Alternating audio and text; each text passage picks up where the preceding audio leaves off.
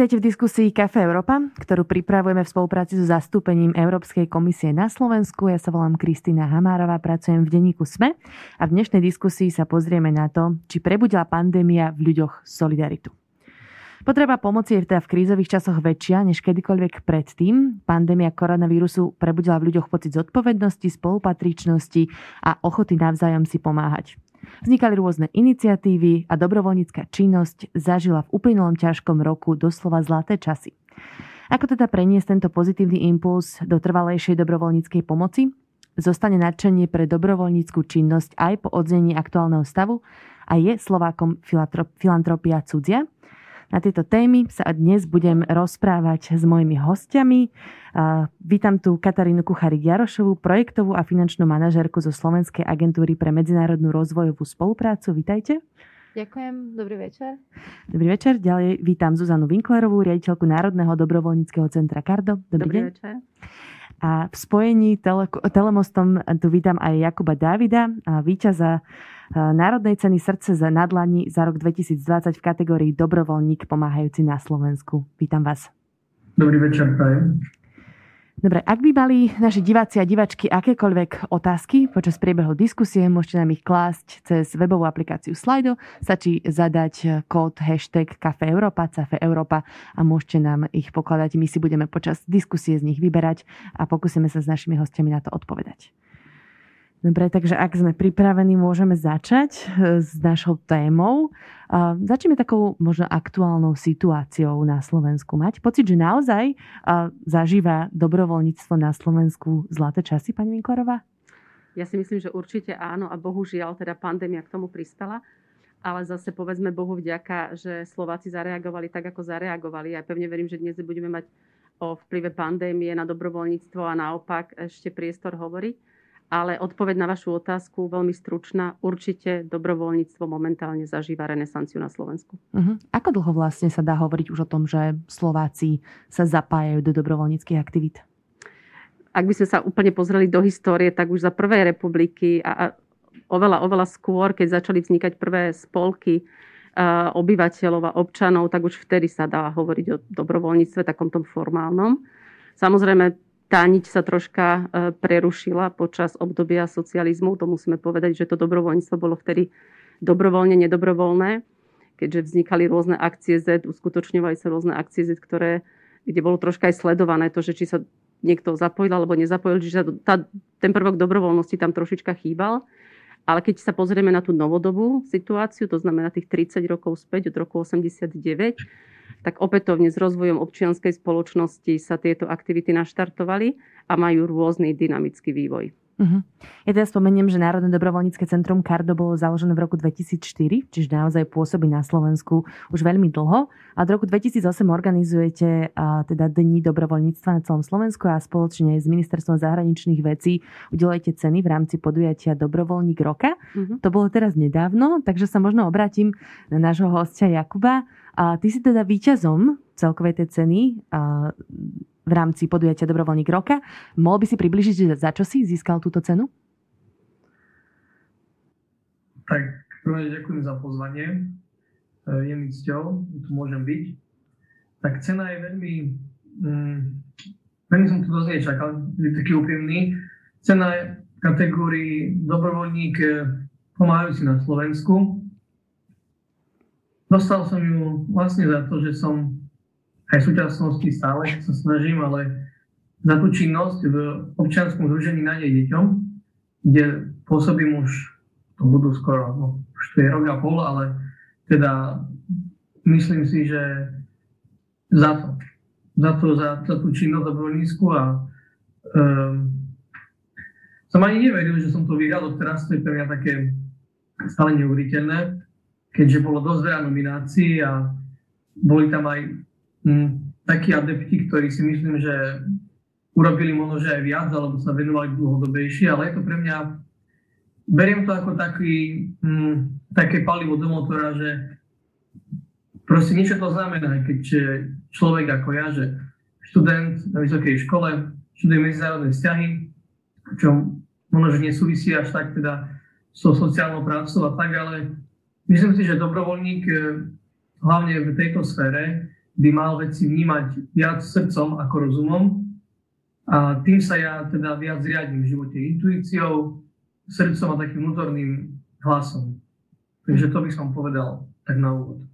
Áno, to som vlastne chcela aj spomenúť, že ty študuješ na vysokej škole a že popri tom ešte aj dobrovoľničíš a teda pomáhaš deťom v marginalizovaných rómskych komunitách so vzdelávaním. Je to tak? Áno, áno. Je to teda neformálne vzdelávanie, organizácia, teda aj pomoc pri, teda, pri doprevádzaní na ich e, teda tanečné aktivity a vystúpenia. E, hlavne teda aj sa venujem tým deťom v tom tom teda v tej elementárnej pedagogike, to znamená, že v tom predškolskom alebo v tom rannom školskom veku.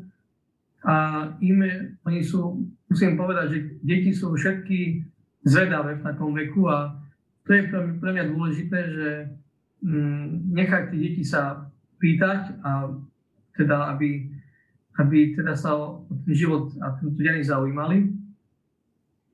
Áno, mm-hmm. tieto, tieto sféry hlavne. No.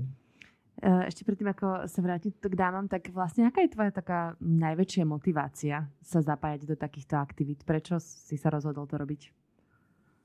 Tak eh, to súvisí s mojím príbehom, keďže ja som teda uh, ako rómske dieťa bol adoptova, adoptovaný nerómskymi rodičmi, čiže majoritou. Teda som jediný Róm v celej rodine, na celej ulici a ja bol som teda jediným teda absolventom gymnásia 8 ročného, keď si teraz tak spätne uvedomujem, necítil som žiadnu nejakú, povedzme, že nejakú xenofóbiu, rasizmus a takéto prejavy nenávisti. Ale cítil som, že keď som niekam prišiel a keďže, mám, keďže moje meno je David, prezvisko Jakub, tak vždy si najprv pomýlia a to je také celkom pre zaujímavé, akože vždy sa to zasmeje človek a si povie, že človek sa teda nemá nejako uraziť alebo musieť také veci pozniesť. A čo je ďalšia vec, to je to prezvisko Jakub, hej, že vlastne mm, človek ako ja tak mm, nemá rád stereotypy, hej, a keď u nás funguje nejaká inštitucionálna, inštitucionálny rasizmus a to je pre mňa najväčší problém. A to, že som dostal tú šancu teda na, to, na vzdelanie, na tú lásku, no a takisto, keď som študentom medzinárodných vzťahov, tak teda práva detí by nemali byť iba v rozmedzi vnútroštátneho práva, medzinárodného práva, ale teda to, čo sa aj nepíše, a to je teda tá láska k deťom. A pre mňa osobne najväčším, najväčšou motiváciou, keď vidím, teda, že sú šťastné, keď vidím proste takú radosť v ich očiach. Toto je pre mňa motivácia. Uh-huh. Ďakujem pekne. Um, môžeme sa zasadiť do takého možno širšieho rozmeru. Od, od toho ste tu vy, pani Jarošová, teda, že uh, Slováci a Slovenky chodia často robiť dobrovoľníctvo aj do zahraničia. A tam sú aké motivácie? Možno, že sa to trošku mení v tomto prípade. Myslím si, že hlavnou to motiváciou je to, že ten dobrovoľník alebo dobrovoľníčka vôbec vycestujú do toho zahraničia. Myslím, že mnoho ľudí rádo cestuje, uh-huh. spoznáva nové kultúry, učí sa novým, alebo vzdeláva sa v jazykoch toto je určite jedna z tých motivácií. Takisto aj spoznať uh, tú stránku dobrovoľníctva uh, z toho rozvojového aspektu, lebo určite je to veľmi cennou skúsenosťou. Takisto si myslím, že mnoho ľudí sa aj zaujíma o rozvojovú spoluprácu a humanitárnu pomoc na Slovensku, len bohužiaľ nie je možnosť tu študovať rozvojové štúdia. A určite motiváciou je získať aj praktické skúsenosti prostredníctvom toho dobrovoľníctva, lebo naozaj tým, že sa to nedá tu študovať, tak množstvo expertov, alebo vlastne viac menej experti eh, v tejto oblasti a v tejto sfére sa sformujú aj napríklad prostredníctvom dobrovoľníctva a toho nášho programu. Uh-huh. Takže toto sú určite tie najväčšie motivácie. A teda získanie tých skúseností a napríklad aj život tej rozvoje krajiny, aby to videli z tej širšej perspektívy, že ako to tam asi môže vyzerať, lebo určite je to iné vidieť naživo, ako vidieť napríklad nejakom dokumente alebo o tom čítať a zažiť. To mm-hmm. je mhm. tak, že veľ, veľká motivácia podľa mňa pre mnoho ľudí. Dokážu sa potom možno pri tom udržať dlhodobo, alebo je to taká jednorazová aktivita, že idem si to odskúšať, zažiť a potom sa vrátim späť na Slovensko, budem žiť ako predtým? Myslím si, že sú rôzne kategórie dobrovoľníkov. Tí, ktorí vlastne to vyskúšali raz, už to nikdy nechcú, ale my tých je myslím, že veľmi málo. Uh-huh. Potom sú to takí, ktorí zostanú práve v tej rozvojovej krajine, napríklad v nejakom tej hostiteľskej organizácii. A potom sú to teda takí, ktorí sa vrátia na Slovensko a budú chcú ďalej pracovať v tejto sfére rozvoju spolupráce a humanitárnej pomoci, napríklad nejakých mimovládnych organizáciách u nás na agentúre, prípadne na ministerstve zahraničných vecí alebo podobne a, alebo chcú teda ďalej pokračovať v tomto dobrovoľníckom programe. Máme mnoho takých dobrovoľníkov, ktorí vycestovali viackrát, ale myslím si, že keď eh, niekto naozaj uh, sa dá na to dobrovoľníctvo, tak musí mať na, to aj povahu, aj charakter. Čiže je to trvalé, podľa mňa je to viac takého trvalejšieho charakteru a dlhodobejšieho, lebo naozaj nemôže to robiť každý. Ak kto sa už raz na to dal a odhodlal, uh, tak určite podľa mňa chce v tom aj pokračovať. Jasné. Um, keby sme si tak vedeli predstaviť, že aké sú tie aktivity, do ktorých sa najčastejšie dobrovoľníci a dobrovoľníčky na Slovensku zapájajú, tak keby ste mohli pani Vinkorová nejaké vymenovať, že čo to je? Veľmi rada a ja si aj pomôžem pri všetkých tých dátach, ktoré budem dnes spomínať, údajmi, ktoré zozbierala pracovná skupina okolo e, úradu splnomocnica vlády pre rozvoj občianskej spoločnosti. Táto štúdia je dostupná aj na ministerstve vnútra, na webovej stránke ministerstva vnútra, takže ich odporúčam. A tieto dáta budú z roku 2019, čiže sú to ešte také tie predcovidové dáta. Určite, keď sa bude mm. robiť štúdia raz o roku 2020 a 2021, tak tie čísla budú troška iné. Ale keď sa vrátime e, teda do toho roku 2019, tak e, takéto naozaj, taký základný údaj sa dá povedať, že je ten, že približne 36% obyvateľov Slovenska, tej dospelej populácie, sa minimálne raz zapojilo do nejakej dobrovoľníckej činnosti. Uh-huh. Keď sa pozrieme na to, ako sa toto číslo v tých priebehu tých 30 rokoch vyvíja, uh, taká tá najvyššia nameraná hodnota bola 46%, asi najmenšia bola okolo 28%, čiže ono to koliduje. Koliduje to podľa toho, ako veľmi sa aj cítime v blahobite, to tiež treba povedať, koliduje to podľa toho, ako veľmi cítime okolo seba tú potrebu pomáhať iným. Uh-huh. Čiže tie vonkajšie vplyvy tam určite sú. A keď sa pozrieme na tie oblasti, tak tam najväčší e, podiel týchto dobrovoľníkov je tých, ktorí sa venujú ochrane životného prostredia. A toto číslo aj kontinuálne rastie. A myslím si, že rastie aj vďaka tomu, že to povedomie o potrebe ochrany klímy, životného prostredia, toho nášho, toho nášho priestoru okolitého všeobecne rastie. Samozrejme. Takže toto je tá najdôležitejšia oblasť. Až 18% týchto dobrovoľníkov sa zapoja do tejto časti. Potom sú to také tie pomoci pri organizovaní rôznych zbierok, pri celkové pri dobročinnosti ako takej. Tam je približne 12% Potom sú to rôzne cirkevné spolky, do uh-huh. ktorých sa obyvateľia zapájajú. To je tiež približne 12 z toho celkového počtu. A potom sú tam ďalšie oblasti, ako je, ako je vzdelávanie, sociálna oblasť, ochrana zdravia a tak ďalej a tak ďalej. Uh-huh. Jasné. Dá sa hovoriť o takýchto podobných zameraniach aj možno pri tých zahraničných štá- stážach, respektíve zahraničnom dobrovoľníctve? Tak naše projekty musia byť vždy súlade s nejakými strategickými dokumentami a koncepciami, ktoré sú stanovené. Vzhľadom na to, že my poskytujeme finančné dotácie zo štátneho rozpočtu. Momentálne sú naše vlastne aktivity zamerané najmä podľa sektorových priorít, ktoré sú naše strednodobej stratégie rozvoje spolupráce určené na roky 2019-2023 a vlastne všetky tieto aktivity dobrovoľníka vedú k cieľom trvalo udržateľného rozvoja a snažia sa nejakým spôsobom zlepšiť teda život, život miestnej komunity a napríklad aj budovanie kapacít do lokálnych organizácií.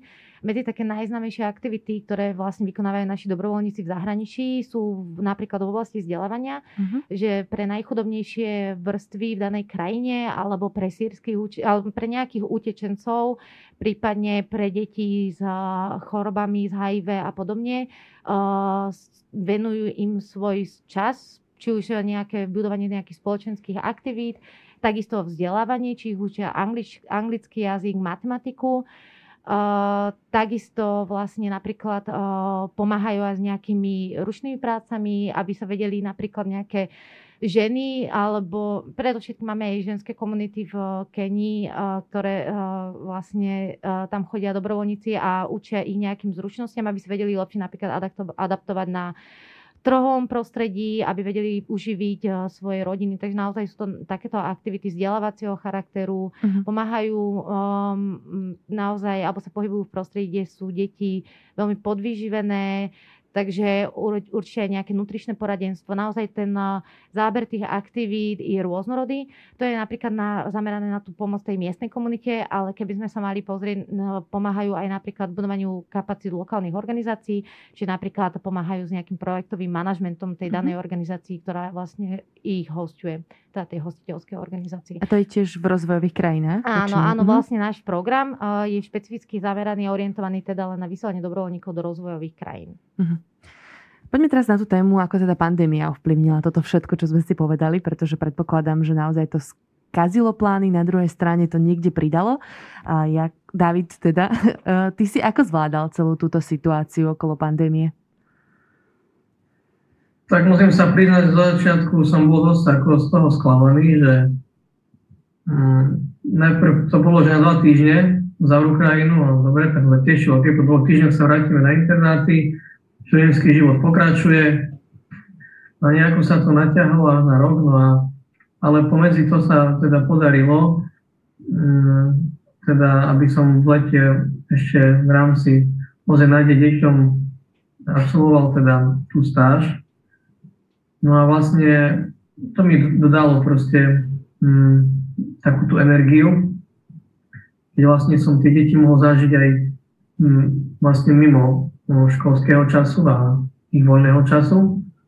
No a vtedy som sa veľa naučil a veľa som zistil aj o sebe a celkovo ma to, myslím, ma to dosť zmenilo. Len dva mesiace ma dosť zmenil ako človeka, keď teraz takto by som mal rekapitulovať. Uh-huh.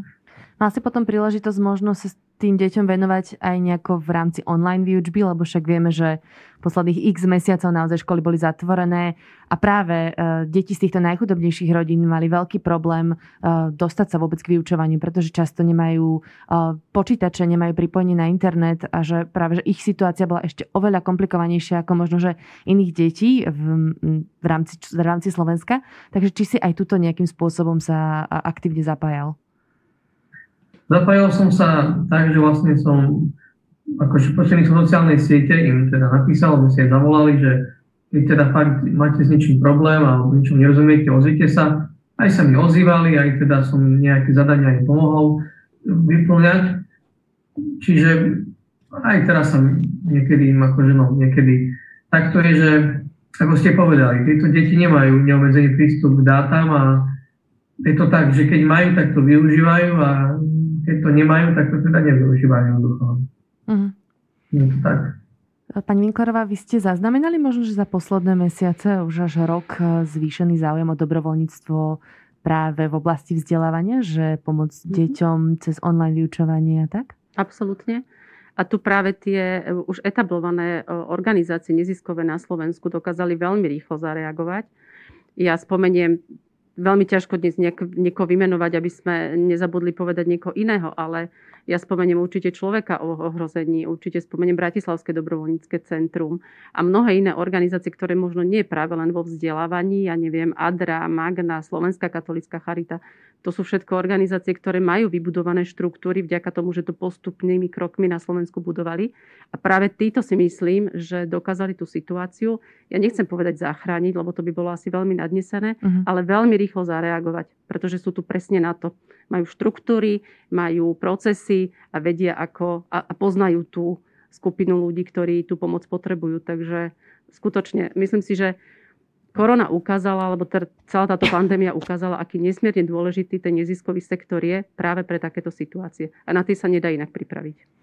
No, ja mám tu taký celkom že osobnú skúsenosť. Prvýkrát som si skúsala dobrovoľníctvo tento rok a to bolo v karanténnom mestečku mm-hmm. v rámci mesta Bratislavy a teda od nich som dostala spätnú väzbu, že naozaj dobrovoľníci, dobrovoľníčky, ktorí sa tam prihlásili, ich bolo desiatky, zachránili situáciu, ktorá bola úplne áno, extrémna. Áno, tej prvej vlne určite áno. Hej, tak, hej, aj teraz vlastne, uh, no v januári mm-hmm. sa to dialo. Hej, hej, hej. Um, takže videli ste takú ochotu možno od ľudí viacej pomáhať, že, že aj takí ľudia, ktorí sa bežne nezapájajú do dobrovoľníckých aktivít? Mm-hmm.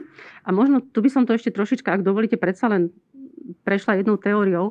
Lebo dobrovoľníctvo, čo je dobrovoľníctvo? Je to práca vykonávaná pre iného, bez nároku na odmenu vo voľnom čase. Mm. A to sa ešte ďalej delí na formálne a neformálne. Formálne je to, ktoré robím prospech nejakej neziskovej organizácie alebo prostredníctvom nej. A to neformálne je taká tá výpomoc v susedstve. Uh-huh. A práve korona ukázala, že e, Slováci majú toto povedomie veľmi hlboko vžité, keď to možno často nerobia, ale táto e, susedská výpomoc nabrala na obrovských obrátkach počas korony. To, že si ľudia naozaj viac začali všímať, kto v tom ich susedstve bije, teda žije, e, akí starí ľudia tam žijú, akú pomoc potrebujú, keďže boli ohrozenou skupinou mhm. obyvateľstva. A aj keď sa vrátim ešte k tej štúdii, v roku 2019 približne 55% obyvateľov Slovenska malo skúsenosť alebo pravidelne robí toto neformálne dobrovoľníctvo, či už nákupmi e, ľuďom, alebo výpomocou, starostlivosťou o zviera v susedstve, alebo o dieťa, alebo aj práve vzdelávaním a podobne, tak tuto to nabralo obrovskú dynamiku.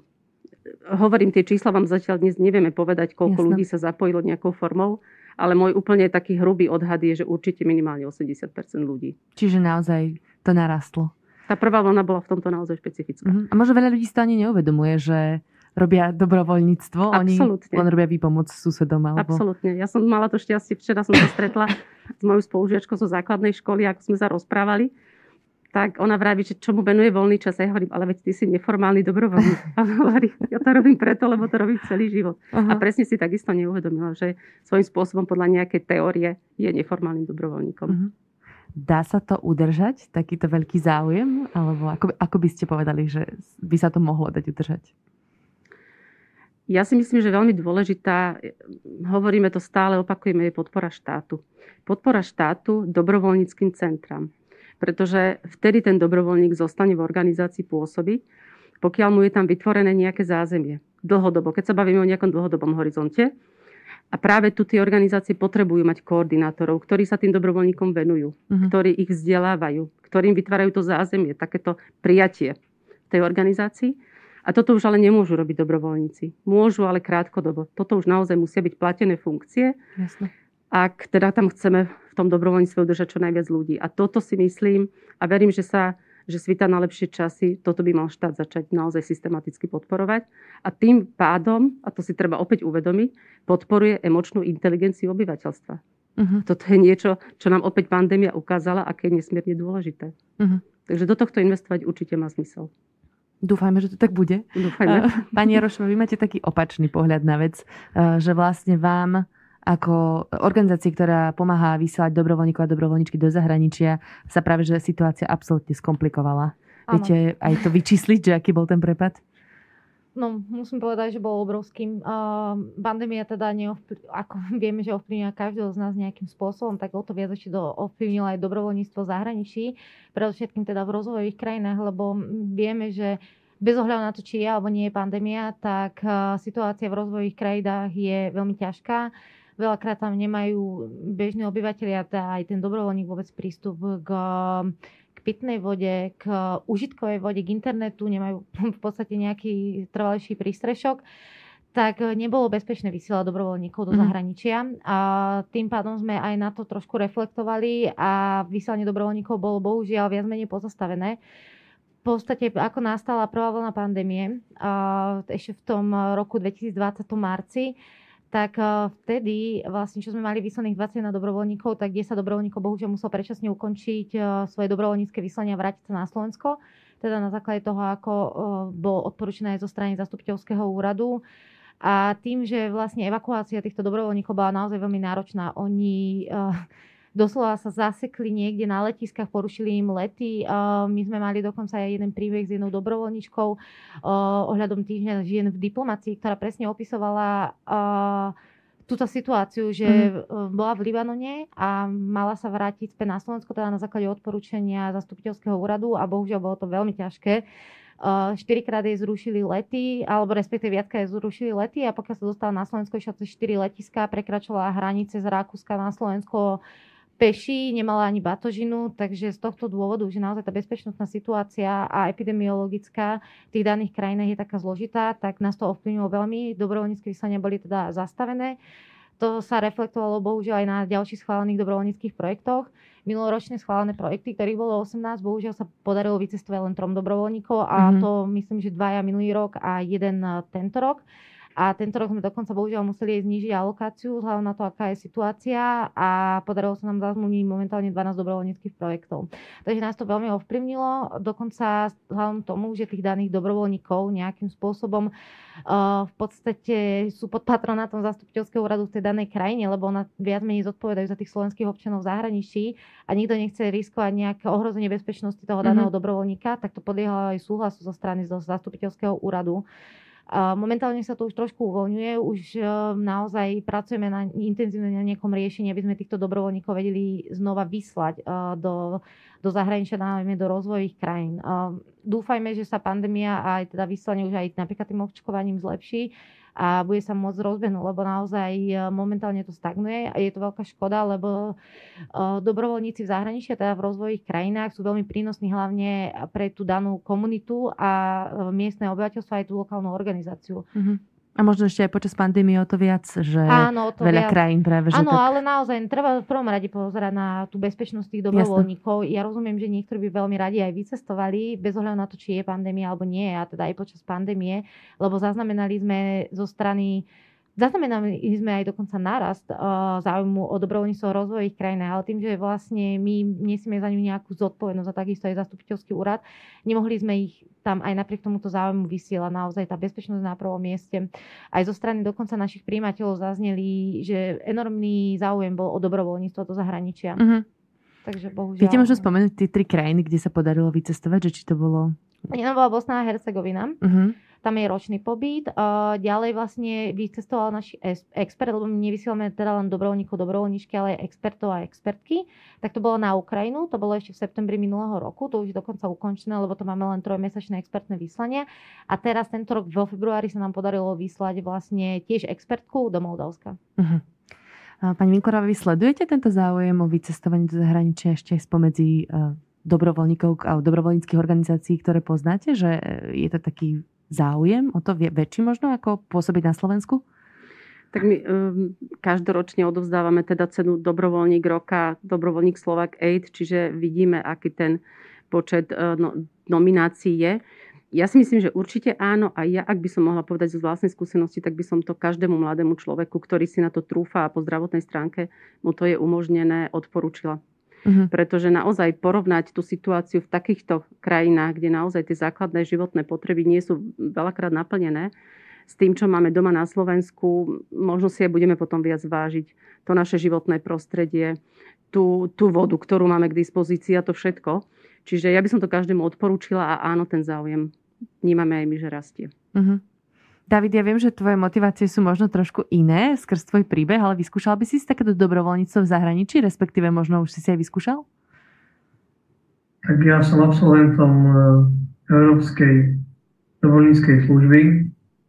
Absolvoval som ju teda ešte pre na vysokú školu. A bolo to v integračnej škôlke v Varšave, kde som pôsobil ako dobrovoľník a trvalo to od, janu, od januára do júla augusta. No a teda to bolo taký, to bol taký teda môj prvý prvotný kontakt s dobrovoľníctvom a navyše ešte na tej medzinárodnej úrovni. Uh-huh. A čo by si povedal, že ti to tak dalo, alebo že čo si tam zažíval? Tak ja ako, teda ako muž samozrejme integračnej škôlky a teda s deťmi bolo to pre mňa niečo nové a musím povedať, že sa mi tam páčilo, lebo fakt ako je to, je to súčasne, je to súčasne dobe stále ešte trend, že vlastne školstvo je celkovo prefeminizované a to osobne vnímam ja ako nie ako prekážku, ale myslím si, že mali by sa muži viac emancipovať aj v tomto, uh-huh. tejto oblasti, hej, lebo myslím si, že pre tie deti je to kvázi niekedy taká atrakcia, hej, že vlastne iný prístup je ten mužský ako, ako ten e, vlastne toho polievania nežnejšieho, že nevnímam to ako, že je to negatívne, ale myslím si, že vlastne je, je potrebná aj rozmanitosť v tomto, tomto smere. Jasné. Môžeme sa dostať k tomu, do akých krajín možno Slováci Slovenky najčastejšie cestujú v rámci dobrovoľníctva. Už sme niekde naznačili, ktoré sú teda aktuálne v tom vašom strategickom pláne. Takže podľa našej strednodobej stratégie máme vlastne programové partnerské krajiny, respektíve regióny. Tie programové krajiny, do ktorých môžu vycestovať, sú vlastne Moldavsko, Gruzinsko, Moldavsko, Gruzinsko a Kenia. Ale samozrejme sú tam aj iné krajiny. Naozaj máme, máme široký záver teritoriálny. Nemusí to byť primárne teda do, do všetkých krajín, ktoré máme uvedené momentálne v našej strednodobej stratégii, ale môže to byť aj zo zoznamu výboru pre rozvoju spoluprácu OECD. Uh-huh. Tam je tých krajín viac. Máme dobrovoľnícke projekty, ktoré sa organizujú napríklad v Kambodži a v Indii a tie nie sú vlastne te, nejakou teritoriálnou prioritou v rámci strednodobej stratégie, ale vysielame dobrovoľníkov aj tam. Máme dokonca, ak môžem spomenúť, jeden taký projekt, ktorý sa uskutočňuje v Kambodži.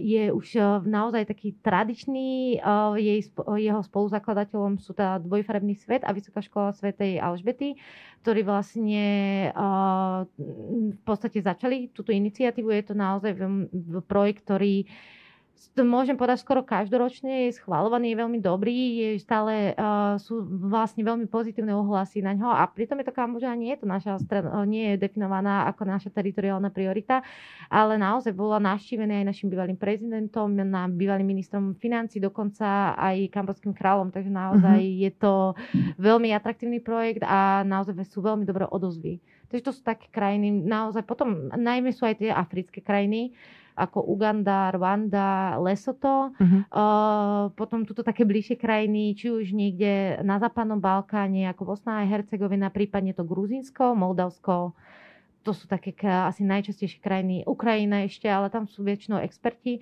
ale je to naozaj rôznorodé, ale toto sú asi také najznamejšie a najčastejšie e, krajiny, do ktorých vysielame dobrovoľníkov v rámci nášho programu. Jasne. Alebo o ktorých sa vlastne žiadajú naši príjimatelia. Uh-huh. E, ako ste spomínali tú Kambodžu, tak to je, to je starosť o deti z HIV, myslím, áno, že? Áno. Ja, ja som ich tam bola pozrieť, lebo som zistila, že Slováci sú v, v, v Kambodži a bolo to strašne pekné vlastne stretnúť takto niekoho, kto sa tam e, vybral pomáhať a dokonca sa tam stretla jedného chalana, ktorý to opakovane robil pravidelne niekoľko rokov za sebou. Môžeme si možno tak povedať, že ako prakticky vyzerá takáto, navš- taká, takáto dobrovoľnícka činnosť. Teda, že keby nás teraz sledoval niekto, kto by mal záujem sa prihlásiť na takúto aktivitu, tak čo musí urobiť? Bavíme sa o aktivite na Slovensku? Môžeme to nechať otvorené. Začneme Slovenskom. Hej. Začneme Slovenskom, dobre. A ak by som sa ja ako úplný začiatočník chcela začať venovať dobrovoľníctvu, asi by som už v dnešnej dobe využila e, digitalizáciu a pozrela sa na web, zadala si dobrovoľníctvo, možno by im práve našlo našu stránku dobrovoľníctvo.sk, kde sú takisto zverejnené ponuky rôznych neziskových organizácií. Čiže aj tam už ako dobrovoľník viem prepájať, viem sa pozrieť e, podľa regiónu, v ktorom žijem, podľa oblasti, ktorá ma zaujíma, podľa toho, či to chcem dlhodobo, krátkodobo. Dokonca sa viem pozrieť podľa toho, akú zručnosť chcem získať alebo uh-huh. si zlepšiť, akú kompetenciu. Takže išla by som asi cez web, alebo by som išla na e, pôdu obce, to znamená buď na pôdu obce alebo mesta. Každá obec alebo mesta, mesto by mala vedieť, aké neziskové organizácie pôsobia na mojom území uh-huh. a mala by ma vedieť nasmerovať, čomu sa tá organizácia venuje prípadne či potrebuje alebo využíva práve prácu dobrovoľníkov. Čiže to sú asi také tie prvé, alebo by som išla práve na pôdu toho krajského dobrovoľníckého centra. Lebo v dnešnej dobe už našťastie v každom z 8 krajov takéto dobrovoľnícke centrum funguje. Niekde je to dlhodobejšia tradícia, niekde skôr začínajú. Takže toto je ešte nejaká taká tretia prirodzená možnosť, kam som sa išla pozrieť a popýtať sa. Aká je taká najčastejšia, ktorú z praxe poznáte, že ľudia využívajú? Ja si myslím, že dnes už asi ten web. Uh-huh. Alebo pokiaľ niekoho poznám, tak sa popýtam. Čiže možno ten ústny kontakt, takéto ústne podanie, odporúčanie osobné. Áno. A možno informácie nájdú aj na platforme dobrovoľníckých centier a organizácií. Presne tak. Tá združuje mm-hmm. tie krajské Presne tak. organizácie, že? Alebo vo firme, ktorej Aha. pracujem. To je takisto možnosť. Mhm. Samozrejme. Mm-hmm. Dobre. Čiže sa možno Inform- proste nájsť si na webe dobrovoľníctvo. Myslím, že to bude Dneska aj už sa dá. Dnes už sa naozaj dá. A čo sa týka toho vycestovania do zahraničia, vy ste spomínali, že vám často ľudia píšu na Slovak 8, e, že by chceli teda ísť do zahraničia a dorobiť dobrovoľníkov, ale to nie je vlastne možné, pretože vy vyslovene neposkytujete im to dobrovoľníck- tie dobrovoľnícke pobyty. Čiže ako by ste ich nasmerovali, keby niekto chcel ísť do zahraničia? Keby sa niekto do zahraničia cez do nejakej rozvojej krajiny, lebo naozaj náš program je špecificky orientovaný len na vysielanie dobrovoľníkov do rozvojových krajín, lebo sú aj rôzne iné iniciatívy ako EU Aid Volunteers, Európsky zbor Solidarity alebo aj Erasmus, ale konkrétne cez nás, Slovak Aid, tak my pôsobíme ako donor, čiže my poskytujeme finančnú pomoc našim teda žiadateľom o poskytnutie dotácie. Uh-huh. Čiže v prvom rade by som si asi keby už nás kontaktovali, tak ja by som ich nasmerovala asi na našu webovú stránku, kde každoročne uh, teda všetkých schválených našich príjimateľov. uh, vyvenujeme na našej webovej stránke. Tam je teraz aj taký krátky opis dobrovoľníckej činnosti, ktorú by vlastne mohli vykonávať a ktoré dobrovoľnícke projekty boli na ten daný rok schválení a kontaktovala by som daného toho žiadateľa, alebo respektíve v tomto prípade už by to bol príjimateľ. Lebo my vlastne na začiatku každého roka, uh, ak asi niekedy januári, februári, vyhlasujeme výzvy na predkladanie žiadosti o poskytnutie dotácie a väčšinou sú to teda mimovládne organizácie a mimovládny sektor sa nám hlásia s rôznymi projektmi, teda na dobrovoľníkov do rozvojových krajín, ktoré vlastne potom prechádzajú nejakým hodnotiacím procesom. Keď sú im schválené, tak to všetko zverejňujeme na na internete, teda na našej webovej stránke, čiže my vlastne poskytujeme len to finančné krytie na vycestovanie a všetko mm-hmm. vlastne náklady spojené s vycestovaním dobrovoľníka do zahraničia, do rozvojových krajín, ale celá tá režia, kto vlastne vyberá si tých daných dobrovoľníkov, je už na tom našom príjimateľovi. Čiže najlepšie je vždy kontaktovať toho daného príjimateľa, a dozvedieť, ak teda oni väčšinou majú nejaké výberové konania a vlastne oni už, my im nezasahujeme vôbec do nejaké režie výberu toho dobrovoľníka, oni nám v projektovej žiadosti špecifikujú, že čo od toho dobrovoľníka očakávajú. E, my máme len také základné požiadavky, že to musí byť e, nad 18 rokov, e, človek, ktorý vlastne je občan Slovenskej republiky, uh-huh. ktorý má štátne občianstvo, ale do ostatného vôbec nezasahujeme. Takže naozaj kontaktovať priamo tých daných našich príjimateľov. Máme aj vlastne na webovej stránke, máme aj sekciu o dobrovoľníctvo, taktiež sú tam príklady úspešných projektov, príklady našich príjimateľov, na to sa, tam si to vedia veľmi dobre vyhľadať a aj vlastne o čom väčšinou takéto projekty bývajú, či by to bolo pre nich, či by to bolo pre nich prínosom, čo určite áno, ale tak každý sa orientuje na niečo iné, niekedy sú to naozaj veľmi špecificky orientované dobrovoľnícke vyslania. Mm-hmm. Takže takto by viete, nám možno, viete nám možno vymenovať niektoré tie úspešné organizácie, to tak akože z praktického hľadiska, že keď uh, ja chcem ísť do Kambodže, takže kam mám klikať, tak možno tej organizácie. Tak Kambodž väčšinou teda je dvojfarebný svet. Uh, ale máme, tak naozaj poviem len tak zbežne, mm-hmm. lebo vždy, môže to byť dokoľvek z mimovládneho sektora, ale také najčastejšie, tak je to určite Vysoká škola Sv. Alžbety, dvojfarebný svet, človek v ohrození, Adra, Uh, Slovenská katolická charita, ERKO, myslím, že predtým bola Integra, na, na expertov je to napríklad SFPA, Takže naozaj rôznorody, ale toto sú také asi najznamejší a čo najčastejšie si podávajú žiadosti o dotáciu. Takže na nich, keď sa človek obratí, tak uh, určite budú mať nejaké voľné dobrovoľnícke miesto. Teda mali by, ja neviem, ako presne, vy, pre, ako presne u nich prebieha ten výberový proces, ale momentálne, čo ma aj kontaktovalo mnoho týchto príjimateľov, tak momentálne zháňajú dobrovoľníkov, takže ak máte niekto záujem ísť do rozvojovej krajiny a momentálne teraz, tak kľudne do, do tých organizácií, ktoré som momentálne vymenovala, kľudne skúste kontaktovať, možno ešte majú voľné miesto a možno získate nejaké dobré skúsenosti v rozvojovej krajine. Mm-hmm. Keď už ste začali takúto výzvu, tak ja doplním, že keby ste mali stále nejakú konkrétnu otázku, môžete nás kontaktovať cez webovú aplikáciu Slido s hashtagom Cafe Európa a my potom prečítame otázky, ktoré nám už prišli uh, niekedy v priebehu diskusie. Uh, chcem sa dostať teraz uh, cez takú tému, že dobrovoľníctvo a mýty, to je veľmi zaujímavé, lebo teda hovorí sa, že dobro, alebo teda neviem, či sa hovorí, možno, možno sa opýtam vás, pani Vinklerová, dá sa hovoriť o nejakom stereotypnom dobrovoľníkovi alebo dobrovoľničke? Mm-hmm.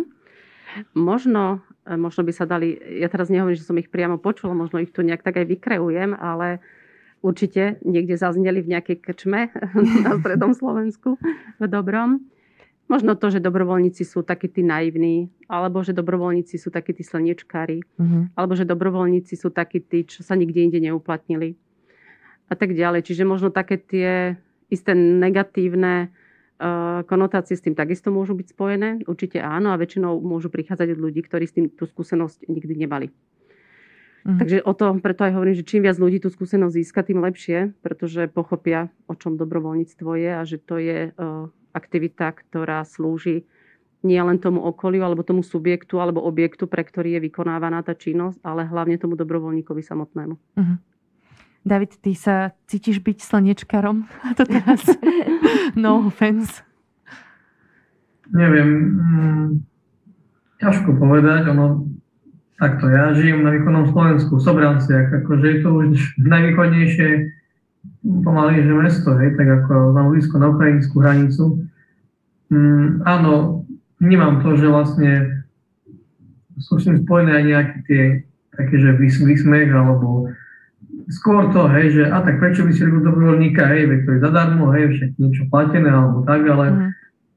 Mm, myslím si, že je to fakt o tom nastavení toho jednotlivca a teda keď človek počuje také reči, tak už sa teda musí zamyslieť nad, nad, eh, nad nejakou tú intelektuálnou úrovňou, hej, s tým sa človek baví, no, že ako zasmieť sa zasmiejem, ale nech to také povie, ale myslím si v prvom rade, že má to vychádzať z toho vnútra toho človeka, keď to cíti a presne to, hej, že dobrovoľník je človek, ktorý za to by nemal čakať, hej, niečo.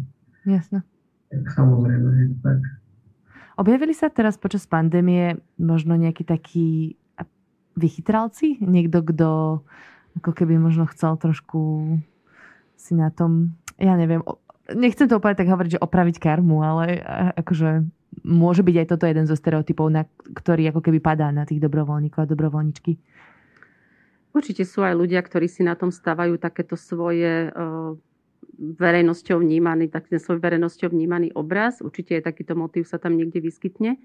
Možno troška nám to dobrovoľníctvo a ten pojem pokazili aj také tie príspevky, odsúhlasené príspevky, že 100 eur každému dobrovoľníkovi, ktorí vypomáhali v tých e, testovacích centrách. Uh-huh. Lebo dobrovoľníctvo, ako sme povedali, je bez nároku na odmenu. Samozrejme, zákon umožňuje, aby bolo tomu dobrovoľníkovi preplatené náklady, tie priame náklady, ktoré mu vzniknú, či už na cestovanie a tak ďalej.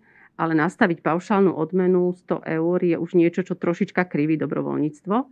A rovnako troška pokrivilo dobrovoľníctvo aj zmena, myslím, z roku 2016, zmena zákona o dobrovoľníctve, kde sa, e, kde sa priznali náhrady pre aktivity vykonávané v oblasti športu. Čiže to je tiež niečo, na čom sa, o čom sa momentálne veľmi živo diskutuje a myslím si, že príde návrh do parlamentu, ktorý sa bude snažiť tieto, uh, tieto veci troška poopraviť, pozmeniť. Uh-huh. Čiže ak tak mohlo o nejakých vychytralcoch, ja priamo neviem, ale toto mohlo tak trošička ako keby, tým, že sa to dostalo do širokého povedomia ľudí, u ľudí spôsobiť taký chaos, že tak je to dobrovoľníctvo, keď za to mám nejakú fixnú odmenu prislúbenú, čiže niekedy to takto pokriví, ale rozumiem tomu, že účel svetí prostriedky a naozaj bolo vzhľadom na tú situáciu potrebné tých ľudí možno aj takouto formou motivovať. pritiahnuť, motivovať. Mm-hmm. Lebo zasa nebola to jednoduchá práca. Nikomu to naozaj nebolo treba závidieť sedieť v tých centrách. 12 hodín. V tom rizikovom väčšinou. priestore. Mm-hmm, Presne jasné. Tak. možno sa to týka aj práve tých ľudí, ktorí chodia do zahraničia, že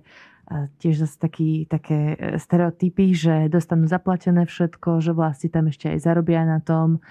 Dá sa hovoriť, že toto je postavené na nejakom základe? Nemyslím si, že toto je nejaká zárobková činnosť, alebo naozaj do, dobrovoľníci tam a hlavne do tých rozvojových krajín musia ísť ľudia, ktorí majú na to trošku aj povahu, sú odhodlaní tam vôbec ísť a určite od toho neočakávajú to, že teraz na tom zarobia naozaj idú tam väčšinou s cieľom pomáhať. Nestretli sme sa s niečím takým a vlastne u nás to funguje tak, že ten daný príjimateľ tej pomoci nám musí všetko vyučtovať. Mm-hmm. Naozaj preplácajú sa len tie základné, no základné, preplácajú sa v podstate všetky, všetky náklady, ktoré sú spojené s tým dobrovoľníckým vý, uh, výjazdom, či už aj predvýjazdové aktivity, či už nejaké poistenie, školenie, letenky a tak ďalej. No, potom sú tam náklady na mieste pobytu, čiže ubytovanie lokálne, lokálne cestovné strava a potom aj tie ponavratové aktivity a vlastne všetko je naozaj docentu vyučtované. Hlavne je to aj spôsobené tým, že je to teda hradené zo štátneho rozpočtu a finančne máme pokryť len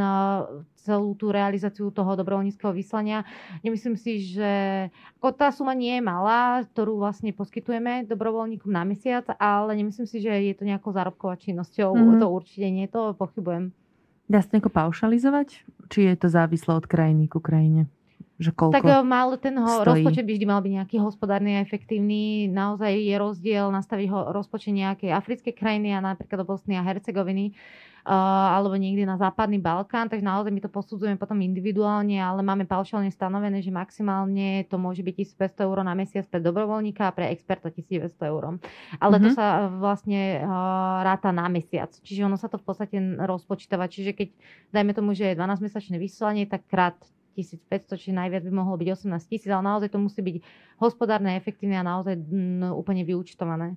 A takže to len človek dostane priamo tie peniaze? Alebo... To je, na záho- to je na, vlastne na dohode s tou príjimateľskou organizáciou, väčšinou im teda zaplatia nejaké letenky uh, a tak ďalej, preplatia im napríklad nejaké poistenie. Uh, je to, mm, málo kedy je nejaké spolufinancovanie zo strany dobrovoľníka, ako môže byť, ale nie je to povinné z našej strany. Uh, nevyžadujeme to, niekedy je to na dohode, napríklad, že keď ide ten dobrovoľník do nejakej hostiteľskej organizácie, napríklad niekde do Afriky, tak uh, ten príjimateľ tej pomoci, ktorým vlastne zašleme uh, nejaký predavok, tú finančnú pomoc, tak zašlu určitú čiastku na to ubytovanie tomu dobrovoľníkovi. Uh, je to aj na dohode napríklad s tým, že majú vždy vlastne ten uh, príjimateľ uzatvára zmluvu aj s daným dobrovoľníkom, dobrovoľníčkou, kde majú teda aj určené, že ako mu budú teda finančne preplácať všetky tie náklady spojené s vyslaním, lebo naozaj vyslanie do rozvojovej krajiny a do zahraničia je finančne náročné tak uh, snažíme sa, väčšinou je to 100% kryté a málo kedy teda musí niečo dobrovoľník doplácať alebo nejaká vysielajúca organizácia. Ale vyslovene naozaj nezarábajú na tom. Ne, neverím tomu, že by až toľko im ostalo. Naozaj Mhm. je to, myslím si, veľmi hospodárne a adekvátne nastavené aj ten Mhm. náš rozpočet. Dá sa hovoriť o tom, že štát eh, možno, že pri, ako keby vníma tú potrebu a ten rozpočet sa postupne zvyšuje, alebo skôr naopak? Ono najprv bola taká tendencia, že áno, zvyšoval sa ten rozpočet, postupne každým rokom to išlo cez 240 tisíc na 250 tisíc, dokonca v roku 2020 to bolo 351 tisíc, ale vypukla pandémia. A naozaj e, my sme reflektovali a naozaj adekvátne zareagovali na tú situáciu a nezavzmluvnili sme bohužiaľ toľko dobrovoľníckých projektov, lebo sme vedeli, že to bude veľmi ťažké vôbec niekoho vyslať do zahraničia a hlavne do rozvoje krajiny. Takže sme tie prostriedky efektívne využili na nejakú humanitárnu pomoc alebo na nejaké finančné príspevky a adresovali to priamo na pomoc v boji s pandémiou. Mhm. A bohužiaľ aj tento rok sa trošku znížila tá alokácia. Teda uh, je, je to na stránke, to, momentálne to bolo na, základ, na nejakých 139 tisíc a 200 eur to bolo myslím na tento Na rok. rok 2021. Ale veľmi dúfame, že sa to teda vráti hlavne budúci rok, keď už sa ukľudní uh, situácia, bude bezpečnostná aj epidemiologická situácia lepšia, možno budú ľudia zaočkovaní, koronavírus trošku sa do, do a tak sa opätovne dúfajme, že zvýši teda alokácia na dobrovoľnícke programy, lebo naozaj si uvedomujeme, že je to úžasná skúsenosť, veľmi prínosná pre nielen teda pre tú miestnu komunitu a teda aj tie organizácie, ale hlavne pre toho samotného dobrovoľníka, lebo naozaj zažiť situáciu v rozvoje krajine, potom si človek váži aj naozaj také maličkosti. Tam veľakrát človek nemá ani prístup na internet a ne, nelahne si do teplej postele. Mhm. Naozaj zvyšuje sa mu či už empatia, nejaká mm, dobro, nejak spolupatričnosť, naozaj Uh, je to veľmi, veľmi dobrý program. Uh, človek na tom získa veľa praktických skúseností a treba to zažiť, takže veľmi dúfame, že sa alokácia postupne zase zvýši a dostane sa na tú úroveň aspoň, ktorá bola pred pandémiou. Uh-huh. Ako vnímate podporu od štátu vy, pani Winklerová? Na začiatku ste to spomenuli, že je na mieste, aby štát takéto aktivity dotoval. Ako to funguje teraz? Ako je to nastavené? Tak dnes žiaľ nefunguje žiadna systematická podpora dobrovoľníctva alebo dobrovoľníckých centier. Z času na čas sa ob- objaví výzva, aj teraz bola myslím vo februári výzva, ale to sú rádovo tak nízke sumy. Takže eh, opakujem, je veľmi dôležité nastaviť systematickú podporu hlavne dobrovoľníckých centier, ktoré potom práve robia v tých svojich krajoch alebo aj celoslovensky, tak napríklad ako my, robia tú podporu neziskovým organizáciám v tom, aby ich učili ako s dobrovoľníkmi pracovať Uh-huh. aby ich učili rozvíjať tie dobrovoľnícke programy. A keď si zoberieme, že to je v podstate ten ľudský kapitál, ktorý dostávajú tie organizácie častokrát z pohľadu expertného dobrovoľníctva, to znamená firmy vysielajú dobrovoľníkov, ktorí sú eh, odborníkmi pre danú oblasť a odborníkmi, ktorých si tá nezisková organizácia častokrát nemôže zaplatiť, rôzni IT špecialisti alebo účtovníci a tak ďalej, Takže firmy takýchto dobrovoľníkov poskytujú, ale hovorím, tá organizácia musí mať takéto zázemie vytvorené a mať vytvorené tie programy koordinátorov dobrovoľníka. Ale celkové dobrovoľnícke centra proste potrebujú na svoje fungovanie mať pravidelné príjmy a pravidelné zdroje. Inak to dobrovoľníctvo ťažko budeme systematicky a kvalitatívne dobre rozvíjať. Je to teraz možno viacej o takom tom fundraisingu, alebo tak, že naozaj si tie organizácie musia hľadať peniaze sami a možno uh, tiež apelovať na nejaké firmy, aby rozvíjali svoje CSR aktivity, či túto vidíte cestu? Áno, momentálne je to o nejakom fundraisingu jednotlivých organizácií. Jedna to robí lepšie, druhá to robí horšie. Samozrejme, vytvorili sa aj rôzne darcovské portály, cez ktoré je možné tie prostriedky zbierať a získavať, ale to všetko aby sa toto všetko dialo, to odčerpáva zdroje z tej organizácie. Mm-hmm. To mhm. znamená, tá organizácia sa nemôže primárne zameriavať na tú svoju základnú primárnu činnosť, pre ktorú tu je, ale musí sa viac fokusovať na to, aby si tie zdroje získala a udržala. A takto by to asi podľa mňa byť nemalo. Samozrejme, máme tu inštitút 2% z dane alebo asignácie dane. Chvála Bohu a dúfajme teda, že, že vydrží dlho, ale to úplne ešte situáciu nerieši. Myslím mm-hmm. si, že naozaj dobrovoľnícke centra, zopakujem to, ešte raz potrebujú systematickú pravidelnú finančnú podporu od štátu. Mm-hmm. Vidíte možno u ľudí taký záujem radšej ísť dobrovoľničiť, pomáhať alebo finančne prispieť? To veľmi závisí od toho, ako veľmi ten človek je jednak finančne zabezpečený. Samozrejme, pomôcť sa dá aj jedným eurom. Určite áno, aj to je rovnako cenné. Ak ten človek dáva z mála. A to znamená, že ak je niekto lepšie finančne zabezpečený a je mu jednoduchšie e, prispieť finančne, je to, je to veľmi dobré. Ak niekto skôr chce využiť tú svoju manuálnu zručnosť alebo tú svoju expertízu, ktorú, ktorú získal prospekt nejakej organizácie, tak ide a dobrovoľníči alebo v prospekt nejakého subjektu, objektu, tak ide a dobrovoľníči. Je to rôznorodé a e, myslím si, že obidve oblasti sú veľmi dôležité. Uh-huh.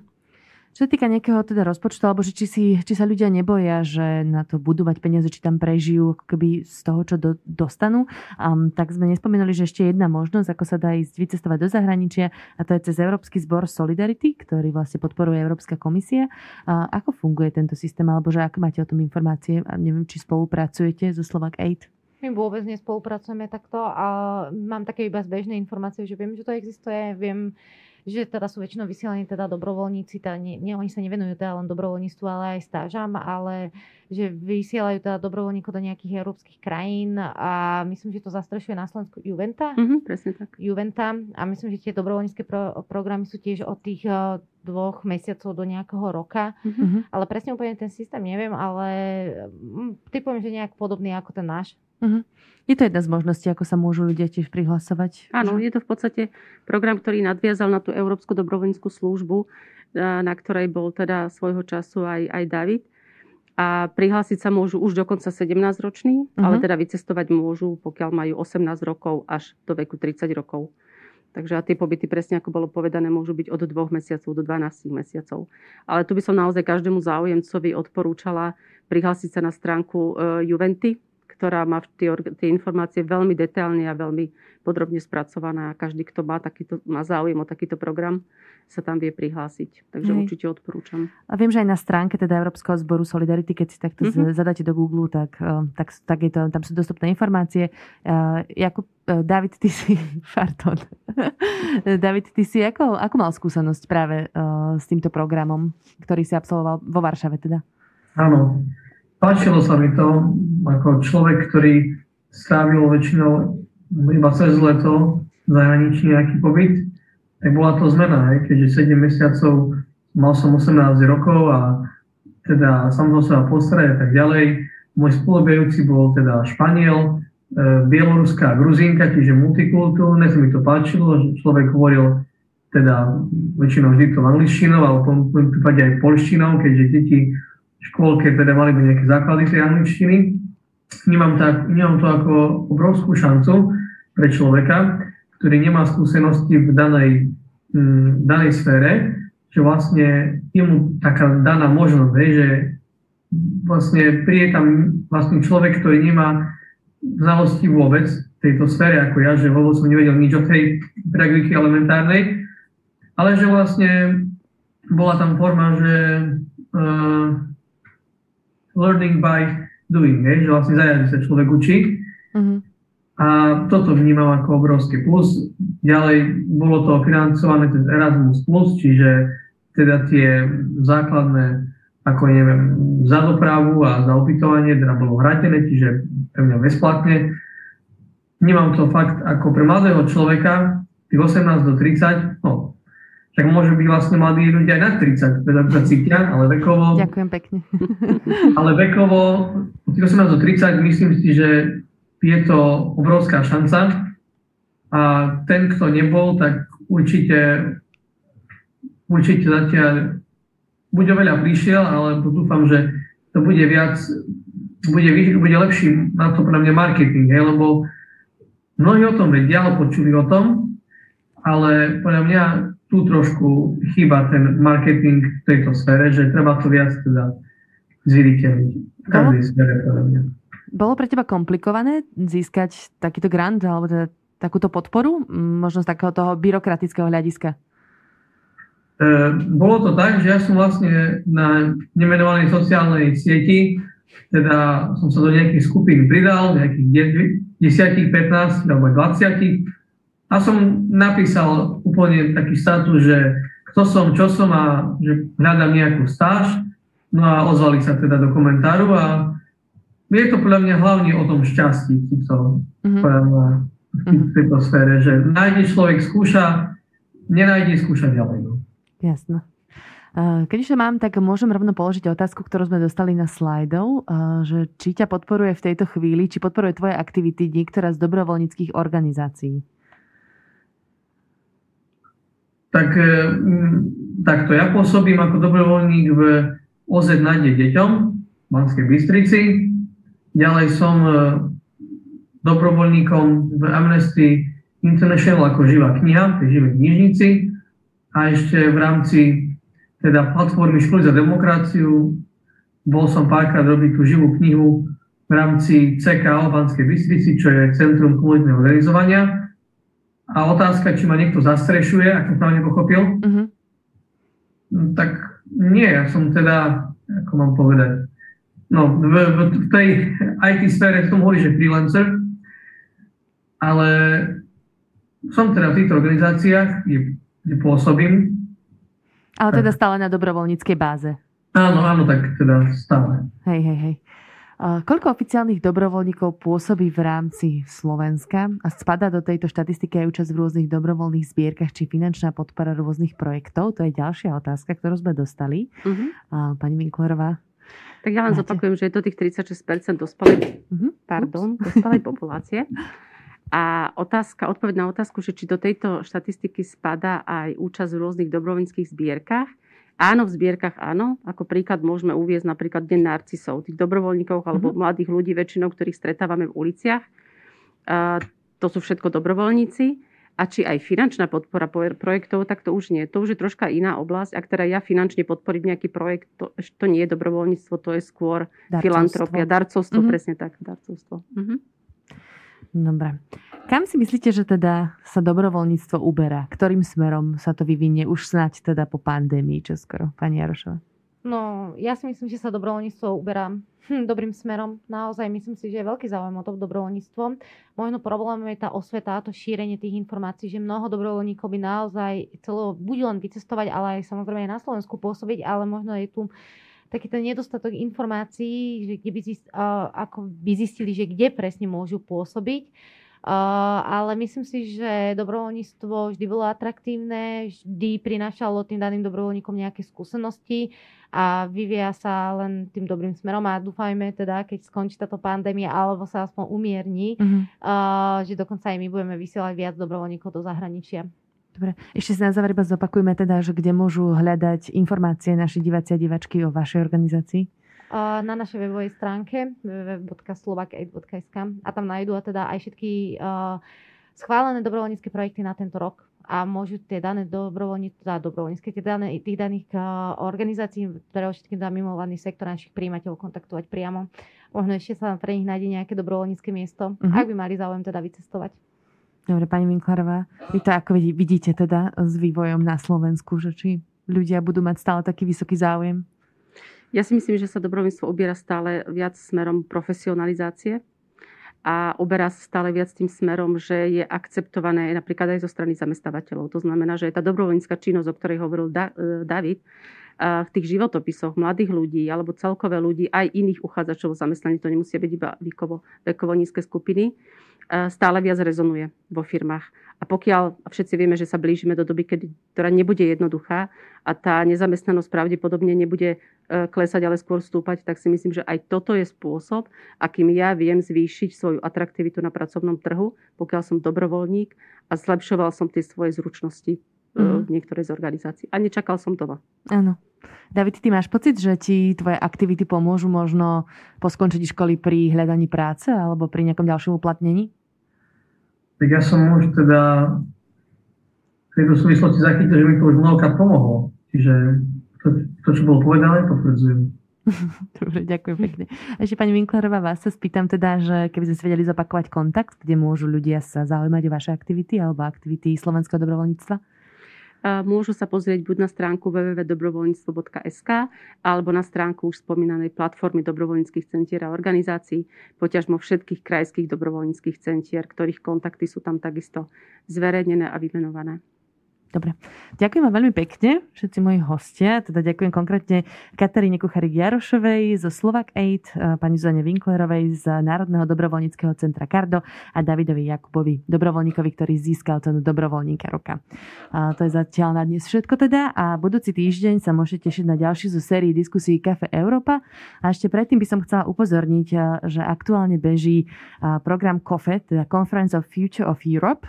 Práve sa začína, sú také menšie eventy, ktoré pripravuje Európska komisia a zastúpenie Európskej komisie na Slovensku k tomu bude robiť tiež nejaké svoje vlastné eventy, čiže sledujte naše sociálne siete alebo stránku. Um, sú to vlastne témy, ktoré sú spojené o tom, ako by mala vyzerať Európska únia v budúcnosti. Ďakujem vám pekne za sledovanie a teda vidíme sa o týždeň.